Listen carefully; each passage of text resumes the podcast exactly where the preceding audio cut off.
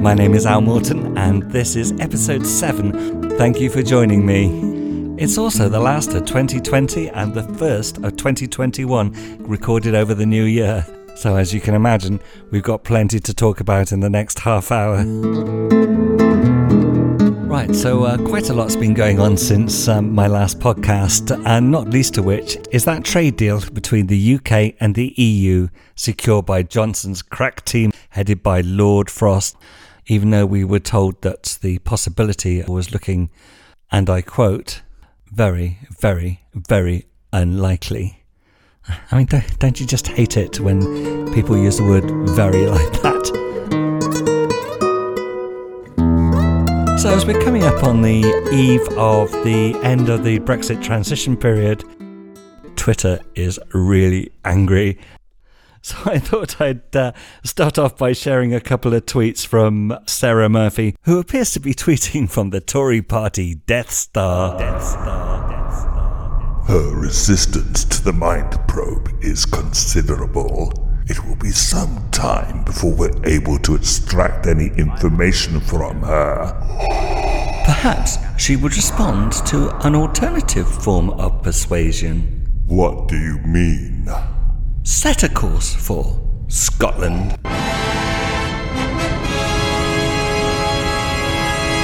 All very well, Tories wanting us to move on from the ugly culture war they whipped up to help them entrench their power and impose their Brexit.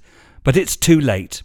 The people they chose to vilify, ignore, and hurt owe them nothing but their contempt and their opposition. so this was in response to people like Boris Johnson saying, "Look, we've done the Brexit deal. Uh, it's time to move on now." This is his favourite trick, isn't it? Whenever, whenever something really embarrassing happens, he'll say, "Oh, the matter is closed, and uh, we all need to move on." anyway, she followed this up with another one, which uh, I love this.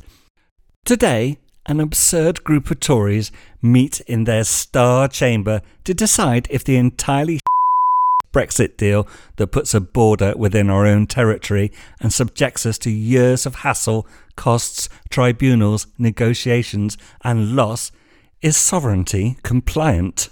Oh, very insane. oh dear, Sarah. Actually, uh, I, I, share your rage because I, I, can't help but feel that uh, we've all been duped.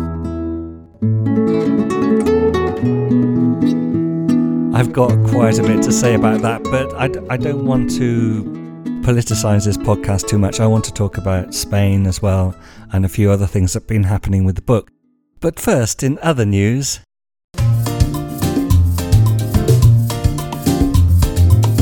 Princess Nut Nut, aka Carrie Symonds, has managed to do what no one else was able to and topple the mighty Dominic Cummings.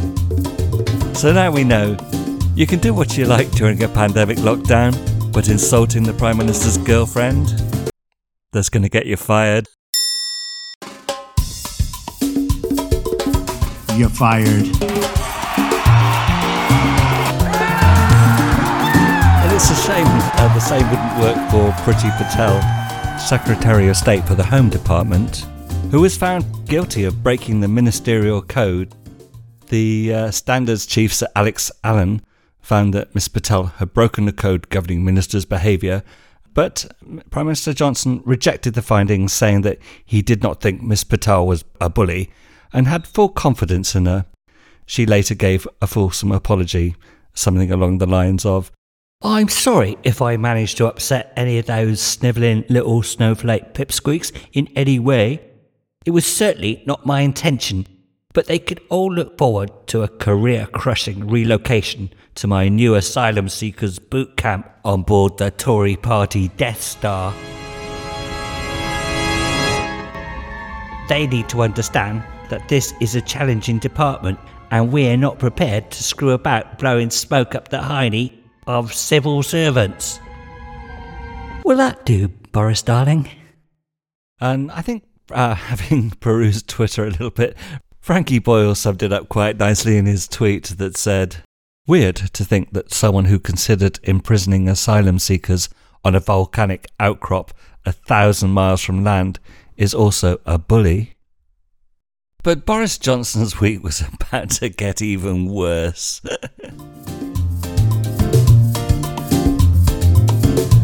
That's the balance we're trying to strike. I think- I think- and, and just, I I think know, the people, research- I know I know, people are furious and they're can I jump in? They're furious with me and they're furious with the government. They are. Mm. But, but, but, Uh, he'd planned for quite some time to have a five day break from the, the virus where we could spend Christmas together, mixing with vulnerable people. And it would be all right because we'd have a bit of a lockdown beforehand. And then after we'd all finished exchanging presents with Granny and the deadly COVID virus, we could all go back to normal being locked up in our castles. Fantastic. you know, I've got to tell you, in all candour, it's going to continue to be bumpy through to Christmas. It may even be, may even be bumpy beyond. But this is the only way to do it. Except that it didn't really work out like that. Once again, the best laid plans of a serial liar was scuppered by the COVID virus, and we now have this new strain which has thrown the Christmas break under a bus. People who were going to go and visit family hadn't seen them for a long time, they, they just couldn't.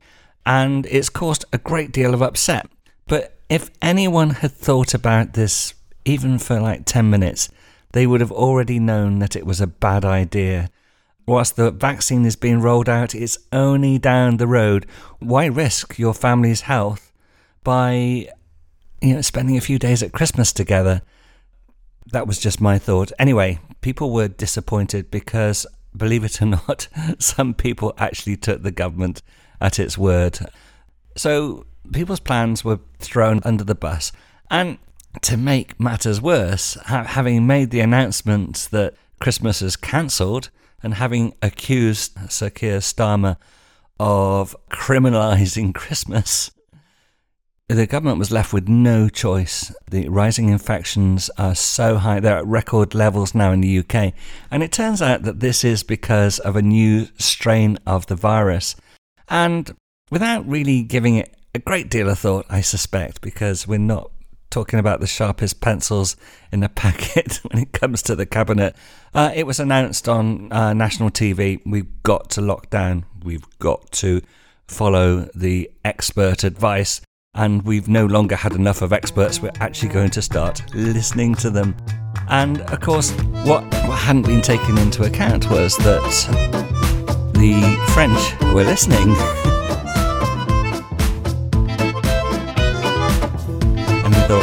Qu'est-ce que c'est? Plague Island? Mais non. I don't think we want any of their lorry drivers coming through Calais. And they closed the border. And we had a little foretaste of what it's going to be like when apparently a, a country that can't control its borders because the EU is open to everybody, except it isn't, they closed the border, something that uh, the government thought they couldn't do. And surprise, surprise, we now find that these lorry parks that are being built all over Kent are now providing home to, well, 4,000 lorries. Although I read a, a report this morning from the Road Haulage Association that said that it was closer to 8 to 10,000 lorries. And there are politicians saying, oh, this is the French, this is their revenge for not letting us carry on fishing British waters. But I think it's quite understandable that if the new virus, the new strain of the virus, is 11 times more contagious, maybe they just don't want these lorries rolling through France.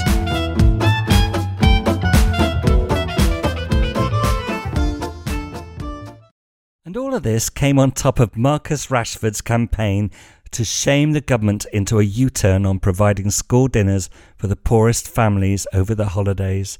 To make matters worse, UNICEF also announced that for the first time in their 70 year history, they were going to step in to help hungry children in the UK. It's kind of a, a, a national embarrassment, really, but my feeling is that, that Boris Johnson and people like Jacob Rees Mogg, they don't really know any shame.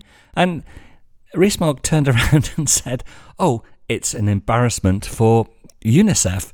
I mean, they are taking food away from hungry children in third world countries. And I thought about this for a minute and thought, you know what, the UK is the sixth largest economy in the world. It had been governed by the Conservative Party for the last 10 years.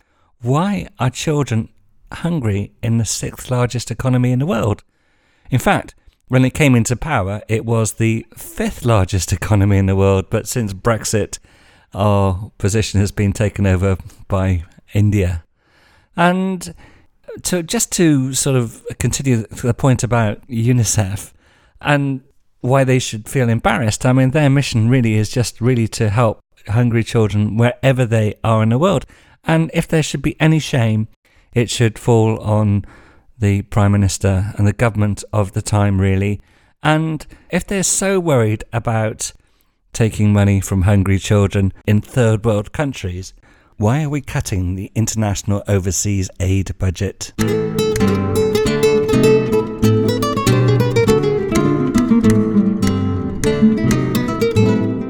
So, at the beginning of this podcast, I said I would share my views on that Brexit deal.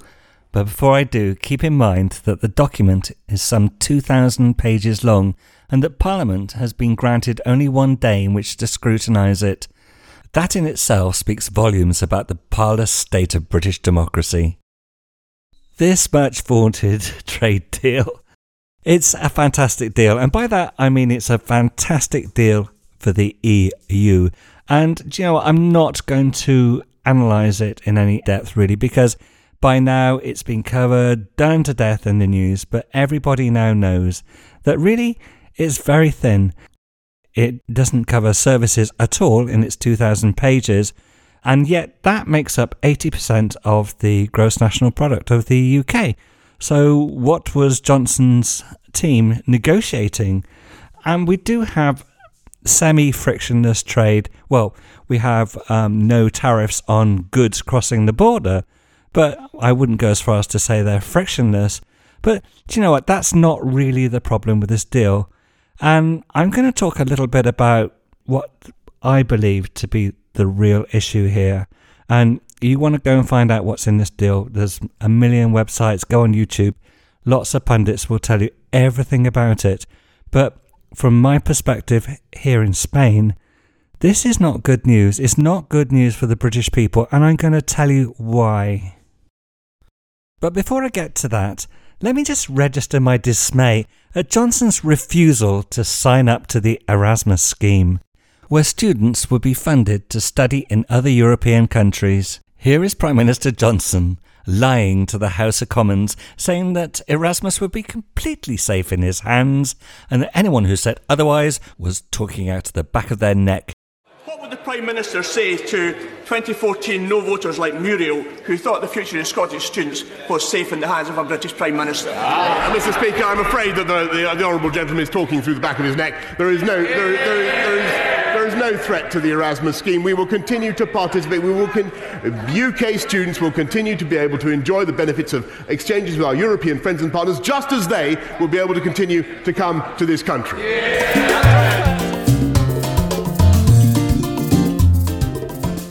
Cancelling Erasmus was nothing more than an act of spite, just like a spoiled child taking his bat home when he wasn't allowed to play by the rules he wanted.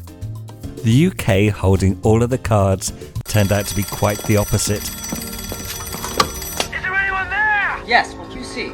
Iceberg, right ahead! Thank you. Now that we're all finally free of the tyranny of the European Union, the UK can unleash its full potential. But my question is in what way? What is the UK going to do outside of the EU that it couldn't do before? And why do we need to lose our freedom of movement to achieve this? When are we going to see the sunlit uplands? Or could it be that outside of the EU, billionaires will not be forced by new EU legislation to declare their offshore profits?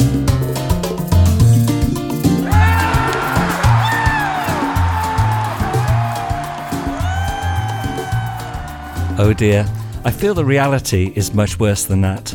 I personally believe that this lousy trade deal is the love child of a dangerous ideology. Brexit is in fact a destructive cult because it is founded on a belief that has no basis in fact. And I don't say this lightly. See what you make of this from Wikipedia. A destructive cult is a cult or other religious movement which has caused harm to its members or other people, or which will likely do so. For most researchers, this includes physical harm, so organizations which either kill or injure their members qualify. Some researchers include mental abuse in this notion of harm. For example, a destructive cult is a pyramid shaped authoritarian regime with a person or group of people that have dictatorial control. It uses deception in recruiting new members, e.g., people are not told up front what the group is, what the group actually believes, and what will be expected of them if they become members. People actually died as a result of this government's ideology, and I think that more than defines it as a destructive cult. You see, Lord Vader, she can be reasonable. Continue with the operation. You may fire when ready. What?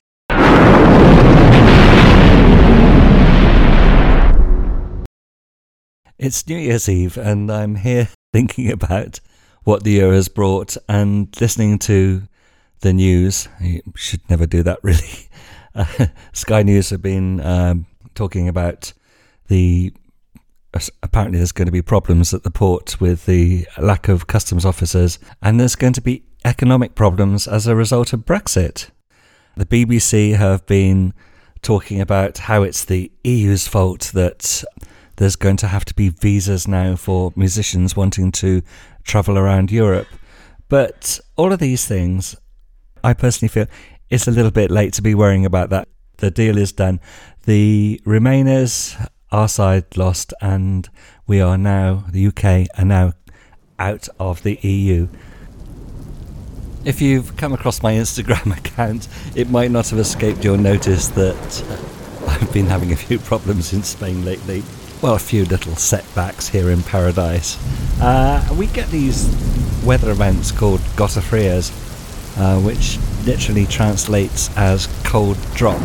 But it's a phenomenon that takes place uh, in coastal districts where warm air coming off the sea blows inland, gets trapped underneath a layer of cold air above, but as it rises because of the mountains, it precipitates, and we get unusually heavy rainfall. I mean, we get rainfall like you wouldn't believe. Not all of the time, and they're notoriously difficult to predict. And we had one of these gota frias a, a couple of months back, and it was a particularly bad one. It didn't last very long, but so much water came down. I mean, at one point, it just felt like the house was about to sink under the sheer weight of water that was lashing down on it and the water came in. It, it I opened the like an idiot. I opened the front door and it came whooshing in, poured into our living room, kitchen, bathrooms. Everything got soaked, and I thought, oh, I'm gonna have to call the insurance about this because the kitchen was ruined, some of our furniture was ruined, and I, my heart goes out to anyone who has suffered any degree of flood damage. It's a horrible feeling. And we were lucky we had the boys with us. They helped sweep the water out. Uh, I'm not, not, telling you this to get you to feel sorry for me, but it's just a, a, little insight into how things work here in Spain and with the insurance industry generally. So I called my insurance company and said, We've had a spot of bother. And they said, Oh, yes, we've noticed you've had a gota fria and had a lot of claims, you know. Uh, we'll send an assessor around. And I said, Oh, good. And uh, within I don't know maybe a week, the uh, assessor turned up, but it wasn't an assessor; it was a carpenter. And he looked around the house and said, "Oh, I can see that you've had quite a bit of water in here." Oh, yes, okay, all right. And then he he looked at the the kitchen and then he pulled some of the architrave off the uh, kitchen door, and he said, "Oh, corcoma." I said, "Pardon?" He said, "You got termitas." Termites. Oh, uh, is is that bad? And he goes, Well, it depends on how badly infected your house is. um, but um, from an insurance point of view, it's very bad because you're not insured for termites. so, so, what do you mean I'm not insured for termites? it's an act of God, apparently. anyway, uh, Spanish uh, house insurance policies notoriously exclude termites, and I had one of those policies uh, thanks to Banco Sabadell. And he said you need to find out how bad the infection is, and you need to sort of get rid of get rid of the termites. So, being English and unfamiliar with the problems of termites, I, I asked my neighbour around, and he he looked at it and he said, "Oh, you know, the only way to deal with this is to rip all the wood out and replace it, and also replaster." When we started to take the wooden panels off, the window frames were ruined, the parts of the kitchen were quite badly infected. Wooden panels in the hallway also infected. In fact, everything that could be infected was infected and then some, including the front door frame, which I was hoping that the insurance company would replace for me. And they wouldn't. And this is a thing about living in Spain. There's lots of really good things about Spain, but you have to share your life with the wildlife, and that can include spiders, centipedes, poisonous centipedes. We have these things called processionadas, which are sort of like uh, they're like caterpillars that grow in the pine trees, and they form these balls of. It looks like they look like cotton wool balls, but these processionadas are very poisonous, and if they if they get on you, they give you a very nasty rash. If your dog or cat eats them, because they're they're delightful little creatures, it will kill them. And we have problems with ticks, snakes, uh, rats, and cockroaches. We've experienced all of those in our time in Spain.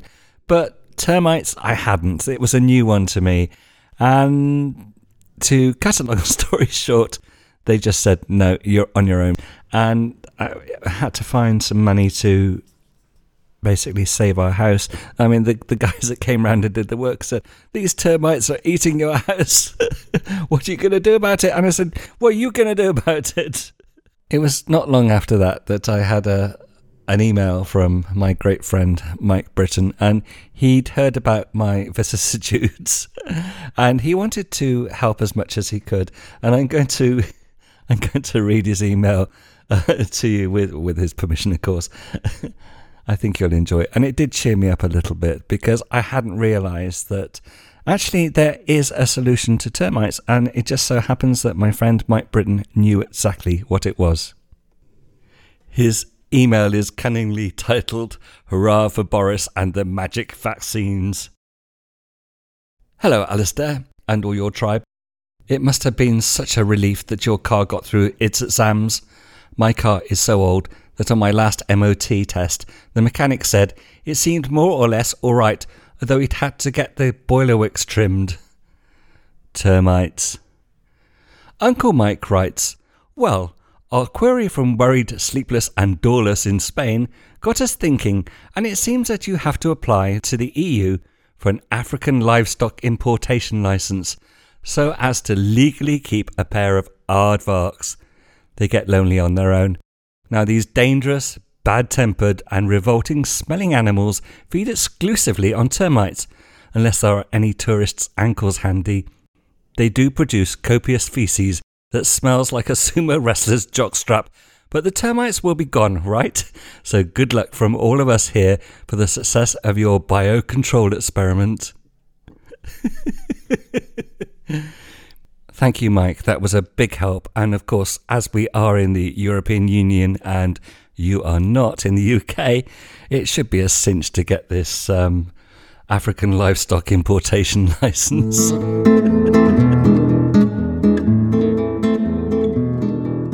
Never at my best on New Year's Day, and I always feel that we should start the new year off with a bit of a bang, but it never quite works out like that. It's a holiday, and all good holidays start with a lie in. The other big challenge about New Year is avoiding the news. I don't know what it is, but uh, for some reason, the news networks think it's important to rebroadcast everything that's happened in 2020, almost as if we missed it the first time around. And I, I don't like this for two reasons. I mean, the first is that I actually think it's lazy journalism. It's, oh, I can't be bothered to go out gathering some news, so here's what's already happened. And the other reason is that the news ideally should be focused on the now. What is happening right now? That's why you might watch the news, or if you're sensible, not watch it. It was a quiet New Year, at least by Spanish standards. I think the partying only went on to about half past four in the morning around here. And one of the things that happens at New Year, which puzzled me, and I didn't know about this when I first came to Spain, is that they have a tradition of eating 12 grapes at the stroke of midnight. The idea is that you eat one grape for every chime of the clock. The problem is that, as I said, it's mostly older people that do this, and it's recommended that if you're over the age of 65, that you eat skinless, seedless grapes already prepared in a can, because at the beginning of the year, there's nearly always some hospital admissions from people who've choked on their grapes. now, I know there's nothing funny about old people choking on their grapes. It's a serious business. But the, the thinking is that you have to eat and swallow each grape before each chime. And the government has become so concerned about this now. It's, it's not as if they don't have anything else to worry about, but they're now talking about extending the interval between each of the bongs on the clock. Because it would be very unlucky if you've still got a grape in your mouth and it's a 13th bong. Alright, I know, I know clocks don't do 13 uh, the last thing I wanted to tell you a little bit about was how things have been going with the book. And I've had the usual rounds of rejections, and I've been reading lots of articles about how to write the perfect query letter and how to get your book published and how to attract an agent. And it just seems to me that there are an awful lot of people out there that prey on gullible authors, and that they will just put anything out there as clickbait, knowing that writers, I mean, I don't know, I think there's something like 12 million books on Amazon at the moment. The, writers are desperate to get their work published. They will follow this, and then the people who are publishing this rubbish uh, get get money, get money from the advertising. So it's very difficult for a writer, especially one who isn't established, to find out exactly what is the right thing to do. And unless you're fortunate enough to know an independent published author, I know one or two, it is hard to know what is the right thing to do. And with my first book, I made every mistake imaginable. And people who you would think are your friends actually they don't want to tell you how they do it. Why would they? You know, that's you're more competition. So I found out the hard way, and I released my first book. I released it on Kindle. It didn't do very very well, and then I followed this up some three or four weeks, uh, probably five or six weeks afterwards, with the paperback because I thought that having produced the Kindle version it would be a cinch to format the book for paperback. And it wasn't actually, there is quite a lot of work to do to format a book. A heck of a lot. And there are people out there that will do this for you and charge you money for it. But all the tools are available if you want to do it yourself. It's just quite a steep learning curve. And I, I say that as someone who's got a background in IT. So I made a bit of a mess of the launch of my first book, Permissive Ink, although you can still download it on Kindle or um, buy it on Amazon. And the result of this is that the Amazon algorithm seems to be quite sensitive to the amount of effort that goes into the first push. So you really do need to get all your ducks in a row to launch your book. And this is the most common mistake I now realize this that authors make is that they don't prepare enough for the launch. And I wanted to, I don't want to repeat that mistake with my second book, but ideally, what I'd like is, uh, is to find an agent that would help me find a really good publishing deal.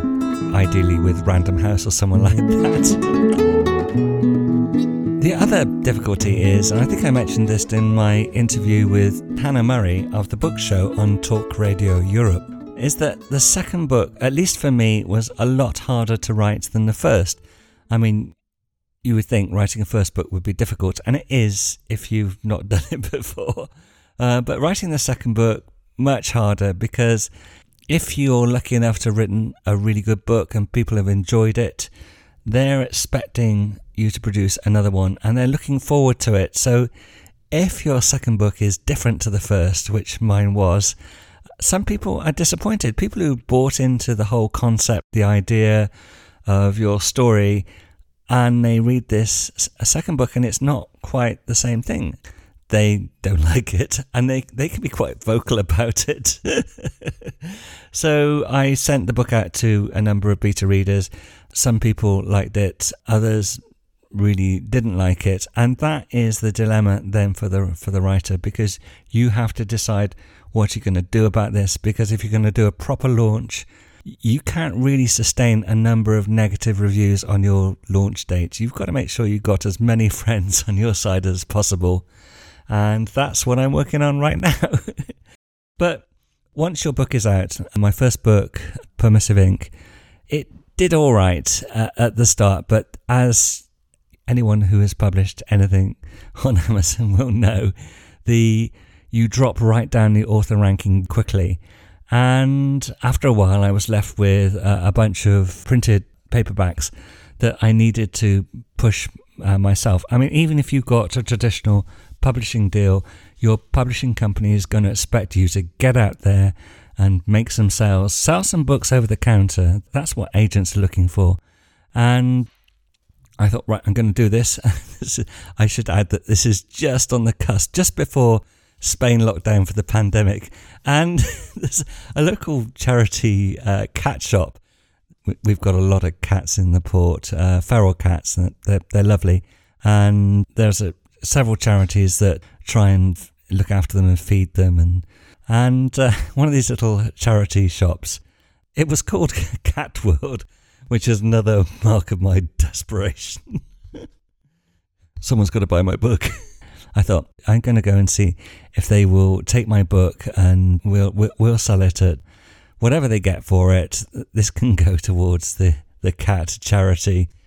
And I, I went in there and I had my books with me, and there's these two little old ladies there, and she said, "Yes, can I help you?"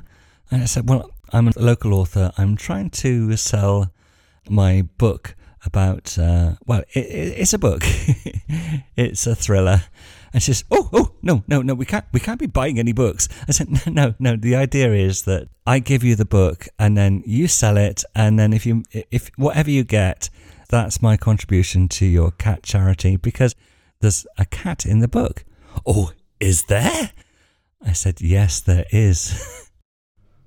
oh, well, that's completely different then, isn't it? so, so, so does the does the cat uh, solve the mystery? No, it, it's a it's a cat. I mean, it plays a very important role, though. Oh, oh, all right. What what what's the cat's name? His name is Klinger, and then without any hint of irony, she said, "Ooh, that rings a bell." Before I go, I also wanted to let you know that you can see full details on almorton.com forward slash takeout. Underneath the show player, there's a link to music credits and sources. There's also a full transcript for later episodes. So that's it from me. Thank you very much for listening, and as ever, my thanks to Mike Britton and to Sarah Murphy, and of course, Lord Vader. Until next time, bye. Bye. Stay on the line for a taste of what is coming up in episode 8 Mr. Potato Head. It's another tweet from Sarah Murphy. The Downing Street makeover, the Patel outer court settlement, the can't track or trace billions, the slashing of aid to war torn Yemen, the 1% for NHS nurses they know they choose. They don't give a flying flying. And now back to your regularly scheduled program. One of the problems with trying to produce a podcast whilst in the midst of lockdown is that we don't actually go anywhere. It's it's kind of like trying to produce a prison radio show from the dangerous inmates wing. I live on the Valencian coast uh, between Valencia and Alicante. Uh, and I thought I'd tell you about the uh, unlucky lottery vendor. He would visit the various bars around the seafront and occasionally we'd see him in town. And uh, I had bought tickets from him from time to time. And uh, I spoke to uh, one of one of my uh, Spanish friends, and she said, "Oh, you mustn't, you mustn't buy tickets from him. That's the unlucky lottery vendor." I said, "What?" she said, "Yes, no, I know loads of people who bought lottery tickets from him, and they haven't won." And secondly, I genuinely don't believe that increasing the Trident nuclear warhead stock by 40% is going to make a global Britain a safer place.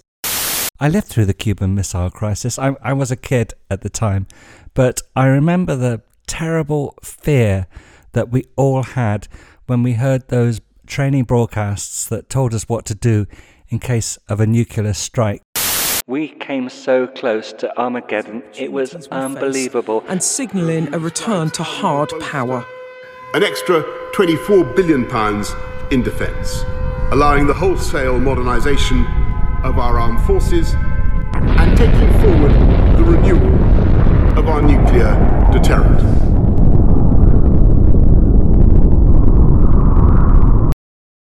Oops. All this and more in episode 8 Mr. Potato Head.